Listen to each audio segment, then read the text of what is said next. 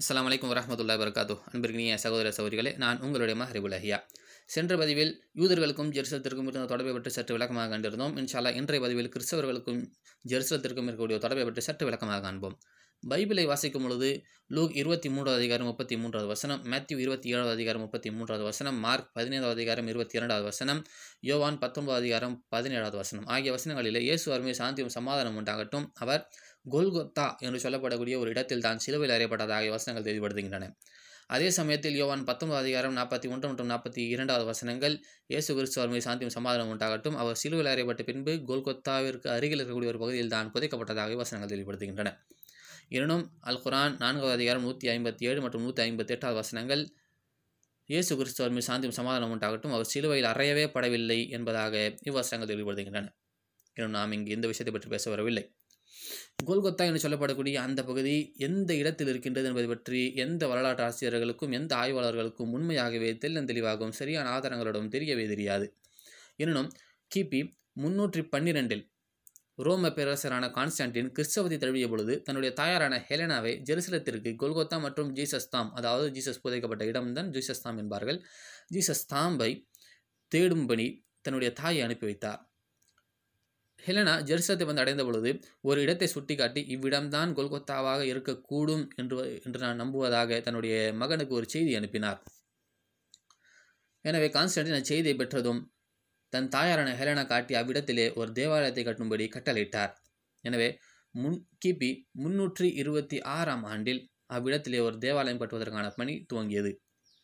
பின்பு முன்னூற்றி முப்பத்தி ஐந்து கிபி முன்னூற்றி முப்பத்தி ஐந்தில் அவ்விடத்திலே ஒரு தேவாலயம் கட்டி முடிக்கப்பட்டது. இந்த தேவாலயத்திற்கு the church of holy sepulchre என்ற பெயர் வந்தது.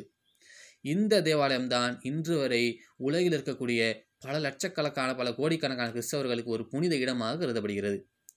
அந்த தேவாலயத்திற்கு அருகிலே ஒரு இடம் இருக்கிறது. அவ்விடத்தில் தான் ஜீசஸ் புதைக்கப்பட்டதாக என்று சொல்லி அதுதான் ஜீசஸ் தாம் என்றும் சொல்லி அந்த இடமும் புனித இடமாக பல கிறிஸ்தவர்களால் கருதப்படுகிறது.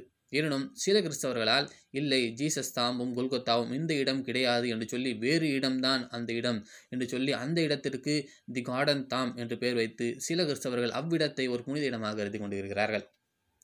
இதை பற்றி கிறிஸ்தவர வரலாற்றாசிரியர்களும் கிறிஸ்தவ ஆய்வாளர்களிடம் கேட்கப்படும் பொழுது அவர்கள் கூறும் பதிலாவது ஜீசஸ் எங்கு செய்தார் என்பது முக்கியமல்ல ஜீசஸ் என்ன செய்தார் என்பதுதான் முக்கியம் என்பதாக பதிலளிக்கிறார்கள்.